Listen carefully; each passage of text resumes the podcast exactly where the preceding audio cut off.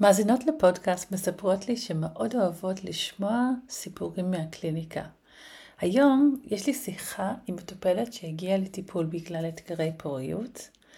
סווטה משתפת את הסיפור שלה, היא ממש פותחת את הלב. היא מספרת על כל מה שהיא עברה, מה עזר לה להיכנס להיריון, את השינויים שקרו בחיים שלה בעקבות הטיפול, וגם על החוויה שלה בהיריון ולידה.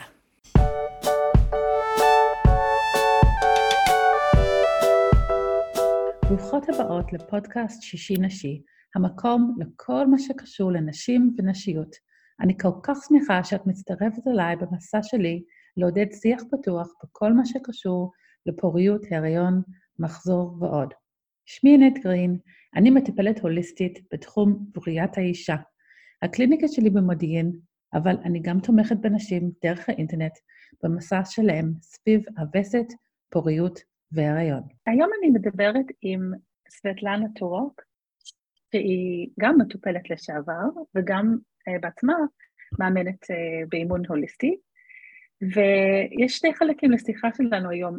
חלק זה יהיה קשור לחוויה שלך בטיפול, וגם אני רוצה לשמוע, ואני בטוחה שכל מישהי שמאזינה גם רוצה לשמוע על החוויה שלך והתהליך שלך בתוך האימון ההוליסטי, שזה גם מאוד מאוד קשור לעבודה סביב הרחם. אז את רוצה להוסיף משהו עכשיו, סבטלנה, כדי להציג את עצמך? לא, כרגע לא. נתחיל ויגיע. מעולה. אני רוצה להחזיר אותך אחורה, בערך 3 שנים, לקיץ של 2019, שאנחנו נפגשנו לפעם ראשונה, ואני זוכרת את הטיפול הראשון שלך, כי הוא היה מאוד עוצמתי, אבל אם את יכולה להסביר למה הגעת ובאיזה מצב היית שהגעת אליי. כן, בטח אני יכולה. אז הגעתי, אחרי, הייתי 2 שניסינו להיכנס להיריון, אני והבן זוג שלי. עשיתי עבודת עומק, אני כמטפלת עם עצמי וגם עם, על הנפש ועל כל המחסומים כבר שהיו לי סביב זה, והרגשתי שחסר עוד, שאני צריכה משהו שהוא גם פיזי.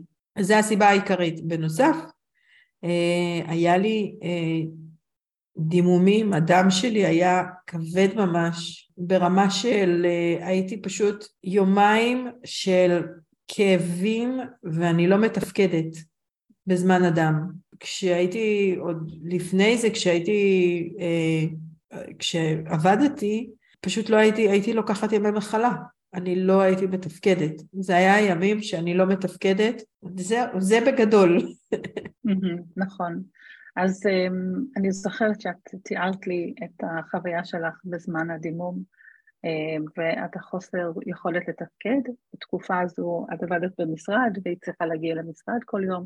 זאת הייתה תקופה לפני הקורונה, שהתחילו לעבוד מהבית יותר.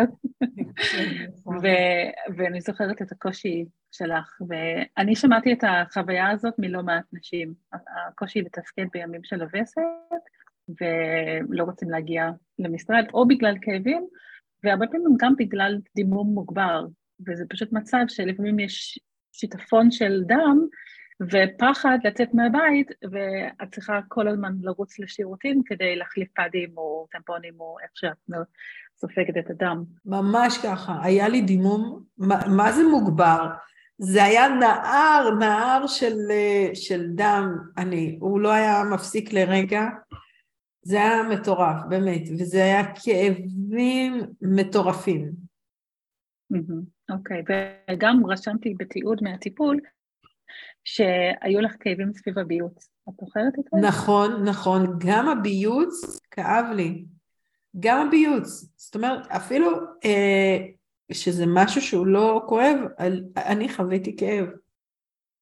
את זוכרת, כאילו איך את יכולה לתאר את הכאב של הביוץ? הכאב הזה הוא שונה קצת, זה כאב של, יש איזו נוכחות ברחם, משהו קורה ברחם, אבל זה כאב שגם אותו צריך להכיל. כן, הרבה פעמים נשים אמרות לי שהן ממש ממש מרגישות את זה בשחלות, כאילו בצדדים של הזכר, ויש תופעה גם מוזרה שיש נשים שאומרות שהן לרוב מרגישות את זה בצד אחד, למרות שאנחנו לא יודעים שתמיד מתחלפים צדדים, כאילו שיש החלת הימינה מבייצת החודש וחודש הבא השמאלי כזה, אבל מאיזושהי סיבה, אולי המיקום של הרחם או מצבים אחרים, הרבה פעמים הכאב הוא בצד מסוים. נכון, לי היה, ואני יכולה לספר, תמיד היה לי בצד ימין, הכאב, ממש כאב חד כזה בצד ימין, ולאחרונה אני מרגישה, כשאני מרגישה ביוץ, זה בצד שמאל, אבל זה אחרי הלידה כבר. כן, אוקיי, איך שמעת על הטיפול של הסובדה, של היסוי בטן והגן? אני חיפשתי פתרון שהוא פיזי, ידעתי שאני צריכה לעשות משהו פיזית איכשהו, לא יודעת, איזה תהליך שהוא כולל בתוכו לא רק עבודה נפשית כמו שאני עושה, אלא אני צריכה תוספת, אני צריכה משהו מהפן הפיזי. פתאום, תמיד זה פתאום, אבל ראיתי פוסט בפייסבוק של מישהי שמתארת כאבי מחזור, נראה לי זה היה, או שסביב כניסה להיריון, לא זוכרת בדיוק סביב מה היה הפוסט הזה, אבל נכנסתי אחר כך לעמוד שלה וקראתי, והיה שם גם סביב החוויה שלי בזמן אדם, זה היה תיאור 1:1, והיה שם גם סביב החוויה של ילדים, שאני לא מצליחה להיכנס להיריון, וממש התחברתי, והרגשתי שזה מה שאני צריכה, התקשרתי אליה, והיא שלחה אותי, היא שלחה אותי למי שקרובה אליי. אוקיי, כן. מצוין. כן, יש לנו הרבה, זה קורה הרבה בקהילה של המטפלות סובדה, שלרוב אנחנו מכירות אחד את השני, או אם מישהי מחפשת באזור מסוים, אנחנו יכולים להפנות. היום יש לנו אתר, אז אפשר לחפש ולמצוא באזור שכל אחד גרה. אוקיי, ואת יכולה לתאר את המעגל של הטיפול הראשון, או אחרי הטיפול הראשון? אני זוכרת שהטיפול הראשון, הרגשתי שיש פה משהו אחר, משהו שעוד לא עשיתי, זה היה לי חדש לגמרי, ואני זוכרת שהיה אחרי 3 טיפולים, ידעתי שלא משנה אם זה יעזור לי או לא, אני ממשיכה, כי זה נעים לי, וזה גורם לי להרפות באיזשהו רובד אחר כזה.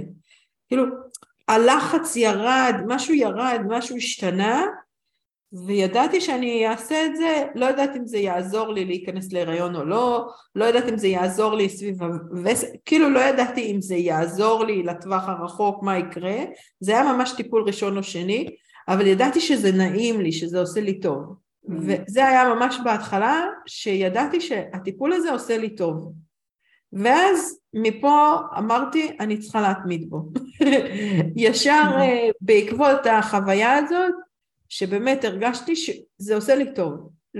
לא ידעתי לכוון עדיין מה עושה לי טוב, מה בדיוק שם נכון לי. את יודעת, כאילו זה רק הייתה התחלה, אבל זה עשה לי טוב. זה עשה לי טוב בגוף. ממש הרגשתי שאני יכולה, שאני מתנקה אפילו באיזשהו מקום. אוקיי. זה מעניין, כי בהתחלה שאת אמרת שאת חיפשת טיפול, את ציינת את הקטע הפיזי. של הטיפול, כי בסך הכל זה עיסוי, מה שאנחנו עושים, וזה ממש נכון, אבל הוא גם עובד ברובדים אחרים, גם נוגע בנפש, וגם הקטע הרגשי, כי אנחנו מחזיקים בבטן שלנו המון, ועוד יותר באזור של הרחם, את החוויות שלנו, את הזיכרונות שלנו, יכול להיות שהיו הריונות בעבר, שלא התפתחו עד הסוף, ולא נולד ילד, או אפילו את החוויות שלנו עם בני זוג למהלך החיים, כל מיני חוויות שאנחנו מחזיקות, וברגע שאנחנו מתחילים לטפל, אפילו בפן הפיזי, בבטן, אז משהו משתחרר שם. ואני מאוד אוהבת, ואני ממש שמחה שאמרת שהטיפול היה נעים לך, כי באמת זה אחד מהדברים שאני כל כך רוצה שנשים יבינו שהטיפול הזה הוא נעים, הוא לא כואב, אפילו אם יש לך כאבים באגן, יש דרך לעבוד עם מטופלות כאלה שגם להם יהיה נעים.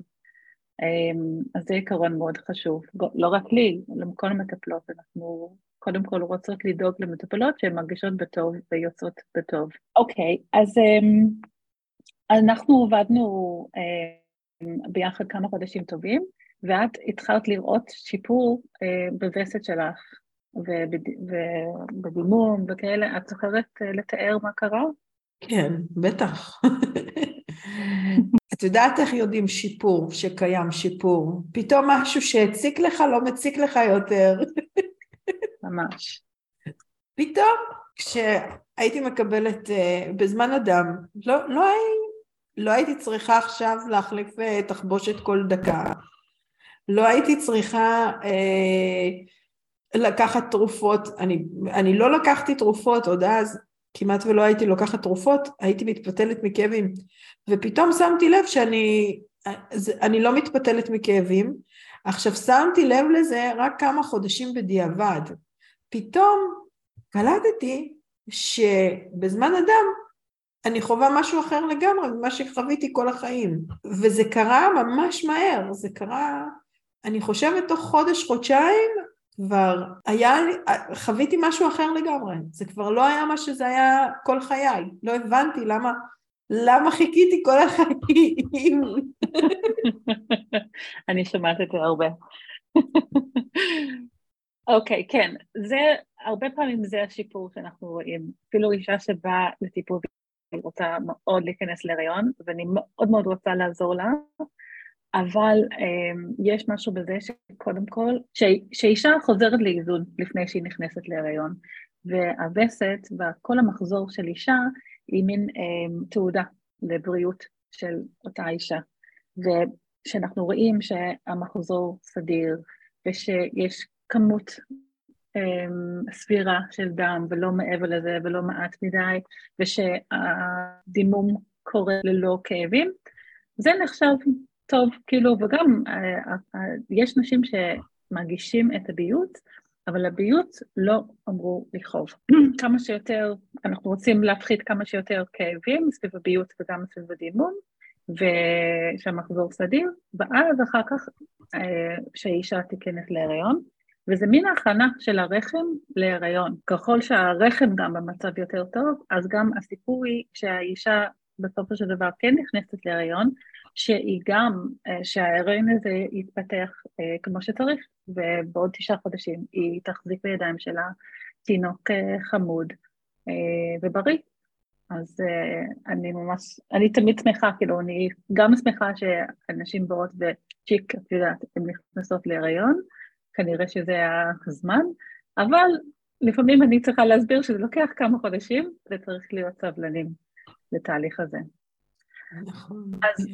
אז מבחינת הדימום גם ראית ממש שינוי, נגיד היום. ממש, ממש. הדימום שלי, כמו שאמרת, הוא התאזן, אני התאזנתי לגמרי, היה לי דימום, וואו איזה דימום היה לי. זה היה מטורף, באמת. לא הבנתי באמת למה חיכיתי כל כך הרבה זמן. זה איכות חיים אחרת לגמרי, גם בלי קשר להיריון או לא היריון, זה איכות חיים אחרת. כן, אני מסכימה. אוקיי, אז אחרי, תוך 1-3 חודשים, אני חושבת שכבר את הגשת שהמחזור שלך יותר טוב, ויותר מאוזן, אולי את יכולה לספר את התחושה שלך, או רגשות שלך, סביב הרצון להיכנס להיריון, ושזה עוד לא קרה, זוכרת? ברור שאני זוכרת, כן, אני לא אשכח את זה. זה מלא תסכול, כל פעם כשאני רואה שאני עדיין מקבלת דם, ואני לא נכנסתי להיריון, זה ייאוש אינסופי נראה לי, כאילו מה שוב פעם זה לא קרה, זה היה קשה, זה גם כואב, זה גם עצוב, אני הייתי מלאה זה כאב, זה כמו סכין בלב, כל פעם, אוקיי, אני עדיין לא נכנסתי להיריון. אני יכולה להגיד משהו מהנקודת מבט שלי היום, היום אני יודעת למה לא נכנסתי, אפילו דקה לפני. כן. זה ברור לי, אני רואה את זה, גם מבחינה רוחנית כזה, הבן שלי היה צריך להגיע, והוא הגיע ביום הכי מדויק עבורו, אבל גם מאיך שהכל הסתדר, ואיך שהכל קרה, אני נכנסתי ברגע המדויק ביותר, כדי שאני ילד, כמו שרציתי ללדת, אני ילדתי בקורונה, אם הייתי נכנסת טיפה לפני להיריון, אולי היה סגר, ולא הייתי יכולה ללדת כמו שתכננתי, אני ילדתי בין סגרים, אז אפילו פה, בדיעבד, זה כזה קוסמי יותר, יש לזה סיבה, יש לזה סיבה, והיום אני באה ממקום של הודעה, שזה קרה עוד כמה חודשים, ולא כמה חודשים לפני, וגם לא כמה חודשים אחרי, כי אז היה עוד סגרים, אז במקרה שלי, זה ממש, אני חוויתי ברכה, סביב הרגע שאני נכנסתי להיריון, אז בדיעבד זה היה קשה, כן, ברור, זה היה חוויה ממש קשה, כל פעם לראות את הבדיקת הריון ולראות שיצא שלילית, לא שלילית, כאילו, גם כשהיה לי איחור, היה פעם אחת שהיה לי איחור, עשיתי בדיקה והיה שלילי, זה גם היה קשה, אבל היום אני רואה כמה זה מסונכרן איתי, עם החיים שלי, עם הכל, כאילו, זה לא במקרה ככה יצא, יש לזה משמעות, ואני באמת מודה לבן שלי שהוא חיכה כמה חודשים. זה מאוד חשוב מה שאת אומרת. אני לא בטוחה אישה, כאילו כמה זה עוזר לאישה שעוברת את החוויה עכשיו, כאילו להקשיב ולשמוע את המילים האלה, למרות שאני חושבת שזה כן חשוב להגיד את זה, בדיעבד הרבה פעמים אנחנו יכולים להסתכל אחורה ולהגיד, כן, עכשיו אני מבינה, אבל הרבה פעמים זה כבר, את כבר מחזיקה את התינוק בידיים שלך, ואז זה הרבה יותר קל להגיד, אוקיי, אני מבינה. אבל באותו רגע, התסכול הזה והלחכות, עוד חודש ועוד חודש, לא פשוט. היה משהו ספציפי שעזר לך לעבור את התקופה? אני אגיד מה לי עזר. קודם כל זה אמונה, ידעתי שאני אהיה אימא, תמיד הייתה לי את הידיעה הזאת בפנים, ידעתי שאני אהיה אימא, ידעתי שאני אהיה אימא ואני אכנס להיריון בדרך טבעית, זה היה ברור לי, גם ידעתי שאני ילד טבעי, וידעתי שזה רק שאלה של זמן, וזה נתן לי מלא כוחות, ואני חושבת שרק ששחררתי באמת את הלחץ, סביב להיכנס להיריון, באמת נכנסתי להיריון. כי היה לחץ להיכנס להיריון, ורק ברגע שהוא השתחרר, הלחץ הזה, רק שבאמת התמקדתי בכאן ובעכשיו, ואני אפילו יוסיף לזה עוד משהו, כשבאמת אני אכנס קצת ממש לחוויה של לעשות ילד, כשהפסקנו להתמקד בלעשות ילד, והתחלנו להתמקד בלעשות אהבה, נראה לי בפעם הראשונה כבר נכנסתי להיריון. ממש אני זוכרת את זה, שהרגשתי שאני... זה לא לעשות ילד יותר, כאילו הפוקוס מלעשות ילד נגמר, עבר, והפוקוס היה בליהנות ובלחוות אחד את השני, ולהיות נוכחת ברגע, משהו אחר לגמרי, הפוקוס מהילד עבר אלינו, ובשנייה הזאת גם יכלתי לקבל את כל הבן זוג שלי, ואני מרגישה שהקבלה הזאת, זה מה שיצר באמת הבן שלי.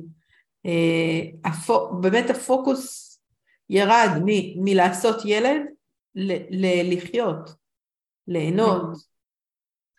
הרבה פעמים זה ממש אתגר לנשים של זוגות שמנסים להיכנס להיריון, זה בדיוק האתגר לשמור על זה ולהיות במקום של אהבה ולא רק לעשות ילד. כן, אני מרגישה שאני אלך שנה אחורה, כאילו במשך השנה האחרונה, כשניסינו לעשות ילדים, זה היה טכני כבר, זה הפך להיות טכני באיזשהו שלב. ניסינו הרבה זמן, 2.5, אבל היה שלב שזה ממש הפך להיות טכני, ואני מרגישה שזה עוד לפני שהגעתי אלייך, ורק ממש, באמת כשנכנסתי להיריון, טיפה לפני, זה היה טיפה לפני, היה כל מיני דברים בחיים שלנו, גם בחיים שלי, וגם נסענו לטיול, ושחררנו את הלחץ, והתמקדנו בנו, הפסקנו להתמקד בילד, כי אין לנו אותו עדיין, אנחנו לא יכולים להתמקד במשהו שאין לנו, ומשהו השתחרר שם, משהו השתחרר, וזה בדיוק מה שהשתחרר, הפוקוס שלנו. הפסקנו, הפוקוס עבר מפוקוס בלהיות אימא ובילד ובהיריון, ליהנות ולחוות ולהיות ביחד ולאהוב, והפוקוס הזה שהשתחרר ושינה, זה זווית מאוד קטנה, זה שינוי ממש פיצי, אבל השינוי הזה פשוט שחרר את כל הלחץ, ובשנייה שאין את הלחץ, ישר זה קרה, אני יודעת מתי זה קרה בדיוק, זה קרה בסביבות ספטמבר, סוף ספטמבר, תחילת אוקטובר, בנובמבר כבר הייתי בהיריון, זאת אומרת שזה היה ממש... חודש וחצי לפני שנכנסתי להיריון, השיפט הזה קרה, והוא עשה את כל העבודה, כאילו, נכון, הייתה עבודה לפני, אני לא אבטל אותה, אבל זה הדבר הקטן, שפשוט שינה לי את אפשר את זה לקרות, כאילו, את המקום הזה. ככה, בחוויה שלי, שוב, יכול להיות שעוד דברים קרו, אבל בחוויה שלי, השחרור מתח הזה, ושחרור הפוקוס, זה היה מאוד משמעותי, וגם כמובן, כל הריפוי שעברתי לפני, אני לא יכולה לבטל אותו. זאת אומרת, כבר עברתי ריפוי, כבר עברתי דרך, ואז באמת היה משהו אחד קטן, וכשהוא השתחרר, אז הכל השתחרר כבר. אוקיי, תודה על השיתוף הזה. זה מאוד חשוב. לא קל להיות במקום הזה, אבל באמת חשוב להכיר בזה ולשאוף. להיות שם, זה בדיוק כמו שאומרים למישהו להירגע, וזה הדבר הכי קשה לעשות בזמן הלחץ, זה מרגיש קצת כמו זה, אבל כן. אני רוצה לחזור רגע למה שאמרת לגבי הלחץ, שאת הגשת הרבה לחץ כבר להביא ילד, זה היה, מאיפה הגיע הלחץ הזה? וואו, מאיפה לא? אמא שלי כל יום רצה אליי ואמרה תתחילי טיפולי פוריות, אני מרגישה דברים, הרגשתי את הבן זוג שלי, הוא היה שותק אבל הרגשתי כמה הוא כבר רוצה ילד, והוא ניסה כל הזמן, הוא לא ניסה ללחוץ, אבל בסוף היה שם גם לחץ מהצד שלו, וגם היה לחץ שלי, אני כבר הרגשתי שאוקיי, אני כבר בגיל שהגיע הזמן שיהיה לי ילדים, ודי, ולמה זה עוד לא קורה? אז זה היה הכל. כן. חיכיתי שתגידי משהו לגבי אמא שלך, כי אני זוכרת, היו סיפורים שלמים בדבר הזה, וזה מאוד מעניין שהרבה פעמים נשים מתמודדות עם הלחץ הזה, שבא מכל מיני מקומות, וזה מאוד מקשה להם בסופו של דבר. אנחנו מדברים על כמה חשוב זה לשחרר ולרגע והכל, ואז בכל כיוון שאישה מסתכלת, יש מישהי שמסתכלת על הבטן שלה, לראות אם הבטן עדיין שטוחה, או כאילו שואלים כל מיני שאלות, ועוד יותר שזאת אמא שלך. בתקופה שאני חוויתי את כל הניסיונות להיכנס להיריון, אמא שלי הייתה באוסטרליה עדיין, אז לא היה את החוויה כאילו להגיע לארוחת ערב יום שישי, וכולם כאילו שואלים, מסתכלים כזה, ואני כן זוכרת את השיחות סביב הדבר הזה, וזה לא קל שיש הרבה לחץ. לא, זה לא קל בכלל, אני זוכרת שכבר לא יכלתי לראות את אמא שלי, כל שיחה הייתה מתחילה ונגמרת במתי יהיה לך ילד, ובלשלוח אותי לעשות טיפולי פוריות. סבתא שלי הייתה אומרת לי, מה את הולכת למסאז'ים האלה? עדיין לא נכנסת להיריון. וזה הלחץ, זה מה שמפעיל לחץ, כל האמרות האלה, הן מאוד מנהלות אותנו בסוף. נכון, ואני חייבת לציין שאני בטוחה שלאמא וגם לסבתא שלך וכל אחד אחר, היו להם כוונות טובות. ברור, הדרך לגיהנום סלולה בכוונות טובות. אבל אני באמת חושבת שהם רוצים את הכי טוב עבורך, וגם חשוב לציין שאת בת יחידה. נכון. שזה עוד יותר כאילו לחץ, שיהיו נכדים, הם יודעים שזה צריך לבוא ממך. נכון, נכון. כן, לגמרי. הם, ברור שיש להם כוונות טובות, והכל נעשה מדאגה וממקום של אהבה. אני לא יודעת אם יקשיבו לזה הורים, לאנשים מבוגרים שמנסים להביא ילד, אבל זה לא עוזר. זה לא עוזר, זה רק עושה ההפך. מהניסיון שלי זה עשה לי רע ממש, וניסיתי לשים גבולות וזה, אבל זה לא עבד, כי תמיד מרגישים את זה במבטים, כמו שאמרת, מרגישים את זה, את באה, אפילו גם אם לא עם אמא שלי, גם חברה שלי כבר חיכתה שאני אכנס להיריון, אז אם זה לא הייתה אמא וסבתא, גם החברים, המעגל הקרוב, גם שם זכיתי לאותם מבטים ולאותם שאלות. אז הלחץ בא מכל מקום. ברור שזה לחץ של אהבה, אבל עדיין זה לחץ. נכון, נכון. יש נשים שמספרות לי, שהן לא מספרות לאף אחד, שהן מנסים להיכנס להיריון, או שהן עוברים טיפולי פוריות, ממש שומרים את זה כסוד, שאני ממש מבינה, אבל בצד שני גם, זה יכול להיות עול, כאילו, להחזיק את הסוד הזה,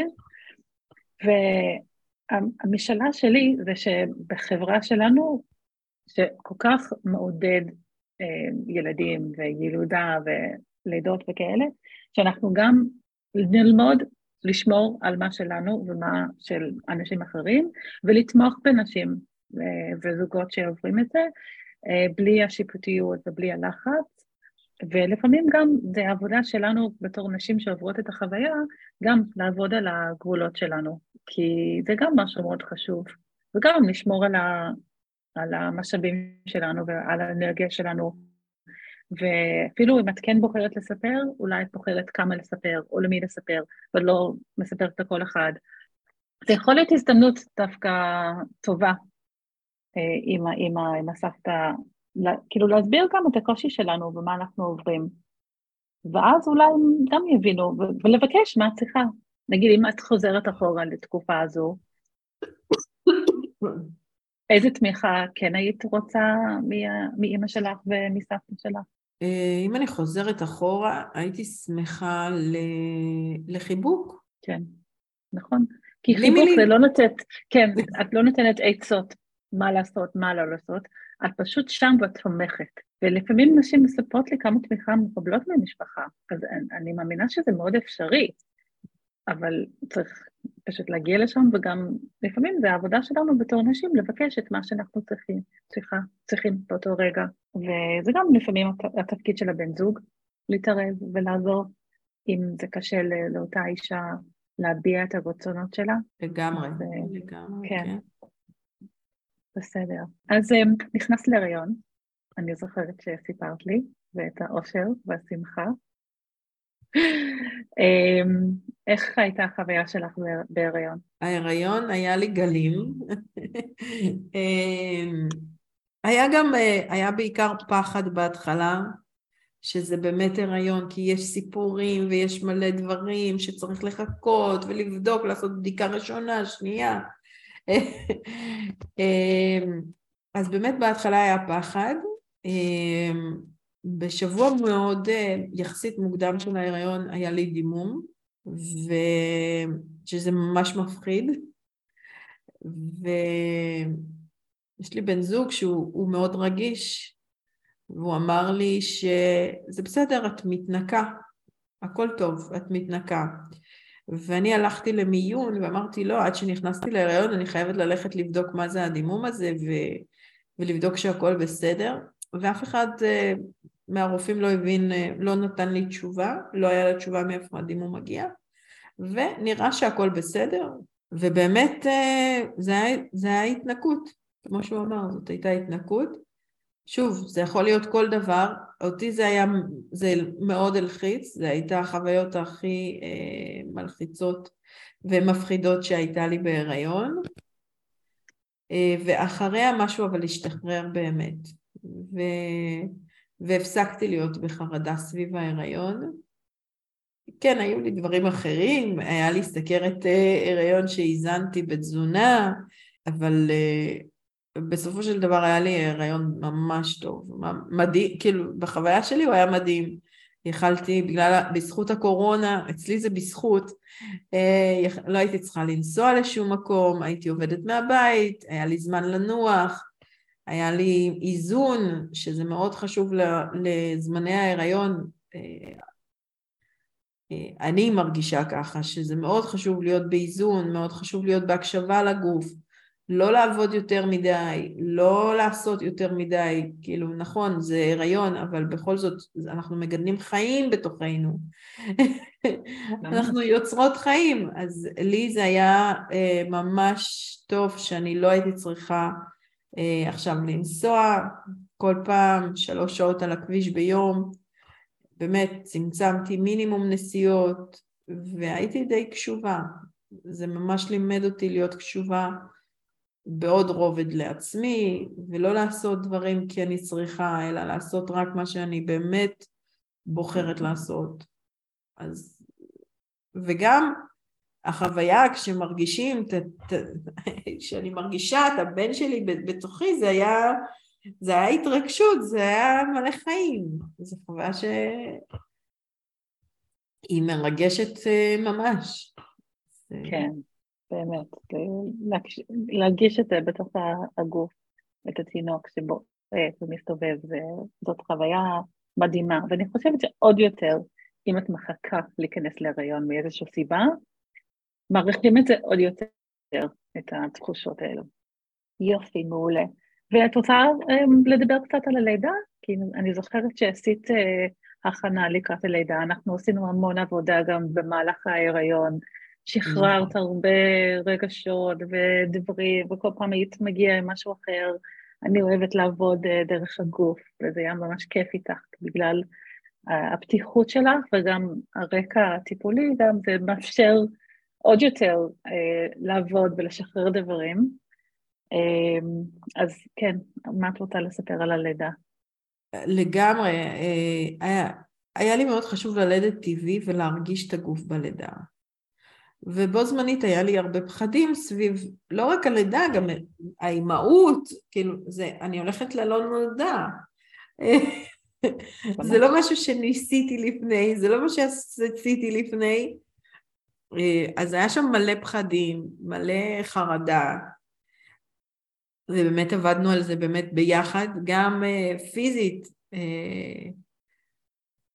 דרך הגוף, אבל גם נפשית, היה שם באמת תמיכה שקיבלתי ממך, שזה היה ממש,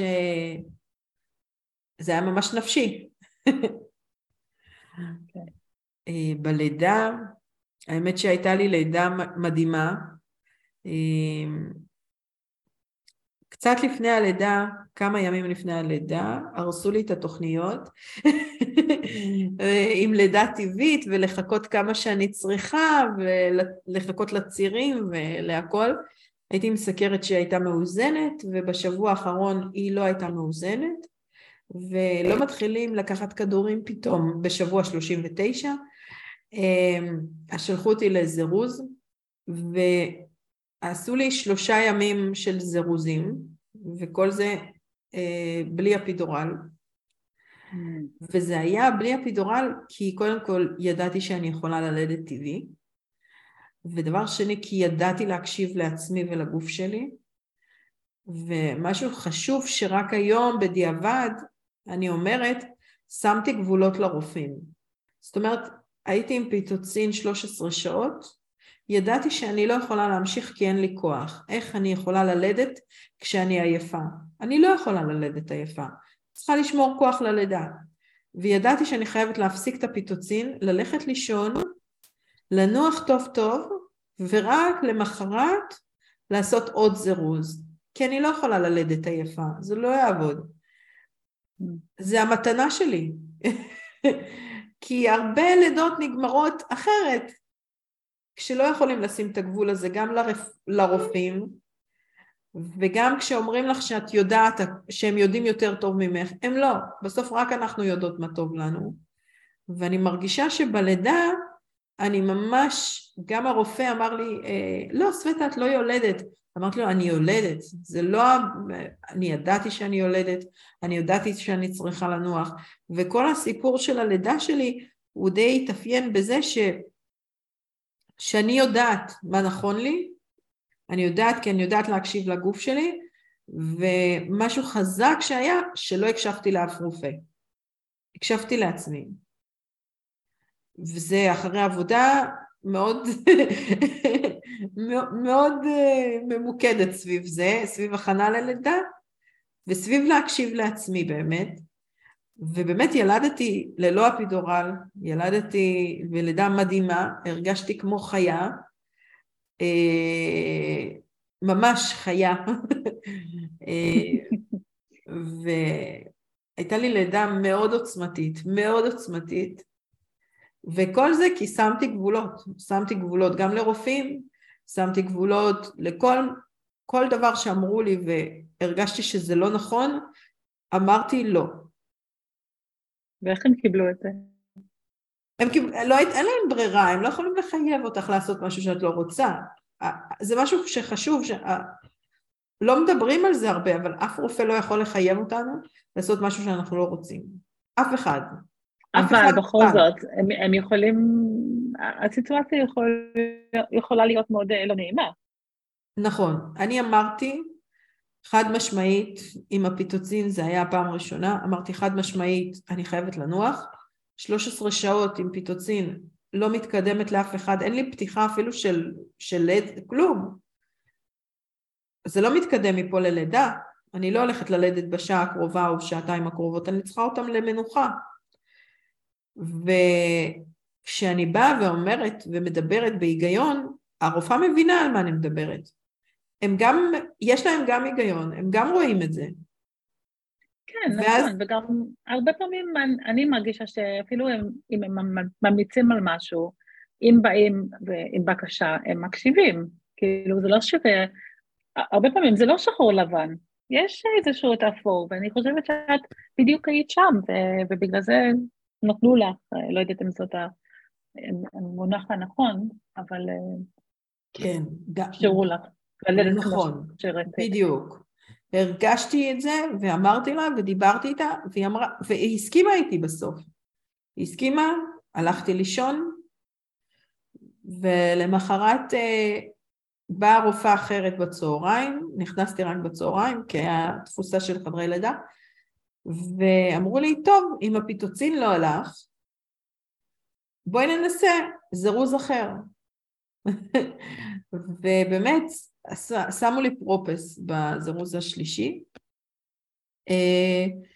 והסכמתי לזה כי אמרו לי שאני לא צריכה להיות עם קאבלים ולא עם מוניטורים ולא כלום, וזה בעצם יתמוך במה שאני רוצה, אני רוצה עבורי ללדת טבעי, והמוניטור מאוד מפריע, מאוד, הוא מאוד שם נוכח, אני לא יכולה לעשות איתו שום דבר, לא יכולה באמת לעשות סיבובי אגן ולא יכולה כלום. כן. וזה מאוד תמך ברעיון שלי והרגשתי שזה נכון לי, ואמרתי יאללה, ובאמת משהו נוסף שזה אפשר לי, זה אפשר לי להמשיך לנוח. זה אפשר לי לעשות מוניטור אחד וללכת לנוח בחדר, בחושך, בלי שאף אחד יפריע לי, וזה מה שאישה צריכה, לפני לידה היא צריכה לאגור כוחות ללידה, ממש, ככה אני הרגשתי, זה היה החוויה שלי, שאני צריכה לנוח לאגור כוחות, ובאמת הלכתי, שמו לי את הפרופס, הלכתי לנוח, ונחתי, ובשתיים בלילה היה לי כבר צירי לחץ, כבר הרופא אמר לי, סווטה, לא, זה מהפרופס, כי בדרך כלל זה לא משפיע כל כך מהר. אני אמרתי לו, לא, אני יולדת, אני יודעת שאני יולדת, אני מרגישה את הגוף שלי. הוא קצת התווכח איתי, אחר כך באה מיילדת, והייתי כבר עם פתיחה 7. אנחנו יודעות. אין מה, אף גבר לא יכול להגיד לנו משהו, אנחנו יודעות. כן, אבל בגלל שהיית מחוברת לגוף שלך, יש הרבה נשים שהם צריכים את המוניטור, את המכונות, להסביר להם ולהגיד להם מה הן מרגישות בתוך הגוף. נכון. וזה פשוט קשור לניתוק שיש לנו בין הגוף והנפש, בחברה שלנו, ומנסים לתקן את זה, ולהחזיר את האימון בגוף.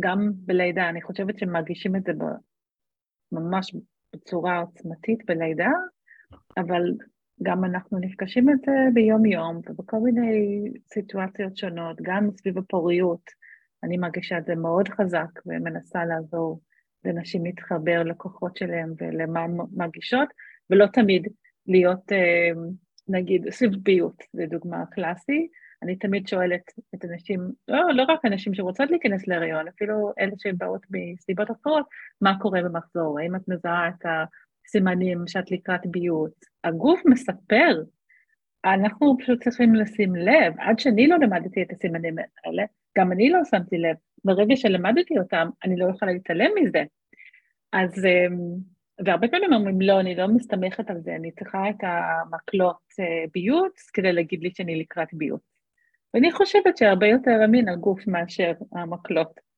אבל בסדר, זה תהליך, כל אחד פוגש את עצמך איפה שהיא כרגע. אוקיי, כן, היה סוף טוב ממש לכל הסיפור הזה, ילד חמוד ובריא, שעכשיו הוא בן 2, נכון? 2 ו4 חודשים כבר, כן, עוד מעט 2. וואו, מדהים, מדהים. כן. כן, באמת עברתם הרבה. אז אני זוכרת בטיפולים אצלי, סיפרת לי על זה שאת למדת לדבר עם הרחם, ומאוד אהבתי את זה, כי זה משהו שאני עושה עם מטופלות לפעמים, לעזור להם כאילו להתחבר לגוף.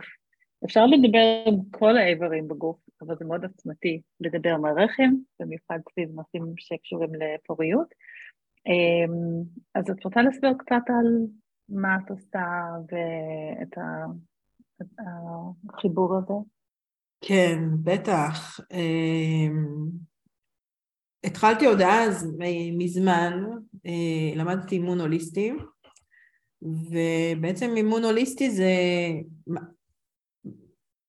מה שאני עושה בכל התחום הזה זה אני קודם כל מלמדת אנשים לדבר עם הגוף שלהם.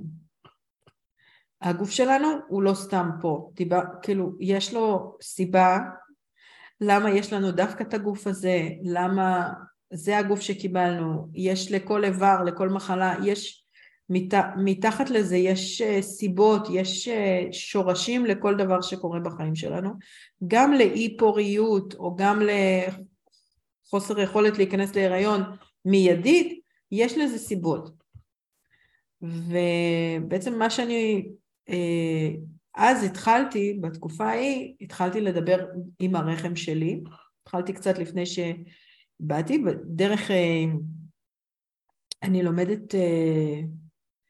לומדת שמניזם, שזה דרכים עתיקות, אני הולכת בדרכים עתיקות, ובעצם, למדתי לדבר עם הרחם, למדתי לחלום דרך הרחם, למדתי ליצור דברים דרך הרחם, ואז אני אחזור 3 שנים אחורה, מה שבעצם עשיתי, זה לקחתי את האימון ההוליסטי ואת העבודה עם הרחם, וחיברתי ביניהם.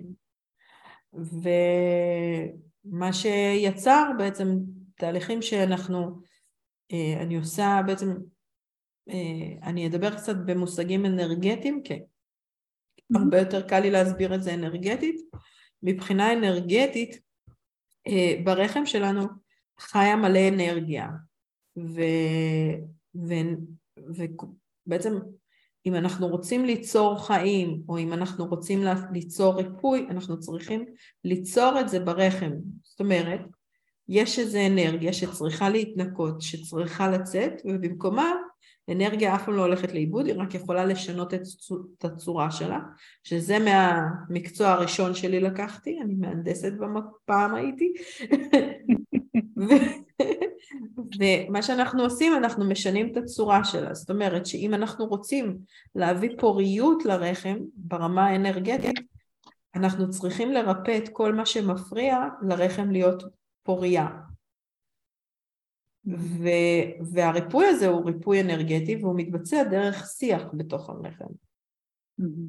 זה מה שבעצם היום במה אני עוסקת. אני יוסיף לגבי יכולת להביא ילדים או טיפולי פוריות שלא מצליחים. אז מהמקום שלי, הרבה פעמים בתהליכי פוריות שלא מצליחים יש אנרגיה של מוות ברחם. זאת אומרת, אין שם חיים, זה מקום ללא חיים. ובשביל ליצור חיים צריך לשחרר את המוות ולהביא לשם, לשנות את האנרגיה הזאת לאנרגיה של חיים. אנחנו עושים את זה דרך שיח עם הגוף. בעצם כשמתחילים לדבר עם הגוף, אז דברים מתחילים להשתנות. האנרגיה מתחילה להשתנות, ולאט לאט אפשר לשנות את הצורה הזאת מאנרגיה של מוות, של כאב או של אובדן, במיוחד אנשים שחוו אובדן סביב הריונות שלא צלחו, אפשר לשנות את זה לאנרגיה של חיים. וכשמתחילים ליצור חיים ברחם ופוריות ברחם, בעצם אפשר באמת הכל, ליצור הכל, גם בחיים. זה אומר שאפשר ליצור גם ילדים, אבל גם אפשר לשנות את החיים בעצם. זה לא רק, אנחנו לא מדברים רק על לחלום וללדת ילדים, אלא לחלום וללדת גם חלומות, שזה העומק היותר, הרובד היותר עמוק של זה, דרך הרחם. נכון, וחשוב לציין שהרבה פעמים שאנחנו מדברים על הרחם, אנחנו מדברים על יצירתיות ויצירה, ובדרך כלל אנחנו חושבים על יצירה של ילד, אבל זה יכול להיות יצירה בכל דבר, ומי שרוצה להיות יותר יצירתי ולייצר יותר בחיים, צריך להתחבר, כאילו נשים לפחות, צריכים להתחבר לאנרגיה של הרחם כדי לייצר את זה. נכון, לגמרי, בדיוק ככה. כן, מאוד מעניין, אני ממש שמחה לשמוע שאת מתעסקת עם זה, כי אני זוכרת אז את הצלחות שאמרת שזה מה שאת רוצה לעשות, והרבה פעמים שינוי בא גם, לא רק בגלל קורונה וכל השינויים סביב החברה איפה שעבדת, אבל גם הרבה פעמים סביב לידה, נשים מחפשות שינוי, הם יכולים להיות יותר בבית או גמישות, ולא סתם יש כל כך הרבה עצמאיות שמימאות, לדעתי. לגמרי, לגמרי. בשנייה שכבר ילדתי, כמה חודשים אחרי, כבר הרגשתי שכל הדרך שעשיתי היא לא סתם, וכל מה שלמדתי הוא לא סתם, ובאמת יש להכל משמעות, ובאמת משהו שלי הלידה נתנה, הבן שלי נתן, זה שאמרתי, אני לא הולכת לחכות לפנסיה להגשים את החלומות שלי. אני הולכת ללמד אותו שירגיש בנוח להגשים את החלומות שלו כשהוא רוצה. לא לחכות לזמן מסוים בשביל זה. ובשביל זה אני צריכה שיהיה לו מודל לחיקוי. נכון, ממש. הם יותר, כאילו, הם מקשיבים למה שהם רואים שאנחנו עושים, ופחות למה שאנחנו אומרים. בדיוק. אז עדיף שהם יהיו. צריך לעשות. כן, בדיוק. אוקיי, אז כשאני מראיינת מטופלת שלי, אני תמיד שואלת בסוף, מה היית אומרת למישהי שחושבת להגיע לטיפול, מאיזשהו סיבה, רוצה להיכנס להיריון, כאבי וסת, משהו, חוסר איזון הורמונלי, מה היית אומרת לה? לכי, אל תחשבי פעמיים. באמת, האמת, אני לא הבנתי איך לא עשיתי את זה לפני, אני כבר הרבה אחרי לידה, הדם שלי, אין לי כאבים יותר, אני לא זוכרת מה זה כאבי מחזור, אני לא זוכרת מה זה דימום מטורף, אני לא שם, אני פשוט לא שם, אני מכל הבחינות אני אחרת, אני גם מקשיבה לעצמי יותר, זה גם נעים, זה חוויה נעימה, זה חוויה שמישהו מחבק אותך במקום שאנחנו בדרך כלל לא נוהגות לחבק את עצמנו בבטן, אנחנו לא נוהגות לחבק את עצמנו באזור הבטן, וזה מרגיש כמו חיבוק בבטן. כן, אני צריכה להזמין אותך לשיחה אחרת על הדימוי גוף, כי אני יודעת שאת עושה עבודה סביב זה, כי הרבה פעמים העבודה של הבטן הוא באמת מעורר את המחשבות ורגשות סביב הדימוי גוף. אוקיי, אבל אני חושבת שזה מספיק ליום אחד. אז סבטלנה, באפיסוד נוטס, כאילו המידע על הפרק הזה, אני אכניס את הקישור לדף הפייסבוק שלך, כן? ואת הטלפון שלך, לאנשים שרוצים להיות בקשר איתך, ואני רוצה להודות לך על הפתיחות שלך, ושהיית מוכנה לדבר על נושא שהרבה לא כל כך מוכנות, ותודה רבה. תודה לך, באמת תודה לך. הרבה מהדרך הזאת עשינו ביחד, ואני באמת בהודיה, על התהליך שעברתי, אני בהודיה על הצמיחה שצמחתי מהמקום הזה, ואני בהודיה גם על האמא שהפכתי להיות. ממש, כן. אז זה חלק מאוד חשוב מכל ההכנה ללידה, וכאילו להיכנס להיריון וגם ללידה. כי אחר כך אנחנו הופכות להיות אימהות, ותפקיד מאוד כל כך חשוב ומשמעותי בחיים. כן, אני מרגישה שהתהליך הזה, הוא הכין אותי, הוא גרם לי להפשיל להיות אימא במהות שלו. זה מה שעשינו ביחד. כן, ממש, ממש. אמן, אמן. המון המון תודה. תודה רבה שהצטרפת אליי היום. יש לי שתי בקשות קטנות. אשמח אם תלחצי על הכפתור Subscribe כדי לקבל כל פרק חדש של שישי נשי שיוצא. ותשלחי את הפרק לחברה או קרובת משפחה שיכולה ליהנות מזה. תודה רבה ואני מקווה שתצטרפי אליי בפרק הבא של שישי נשי.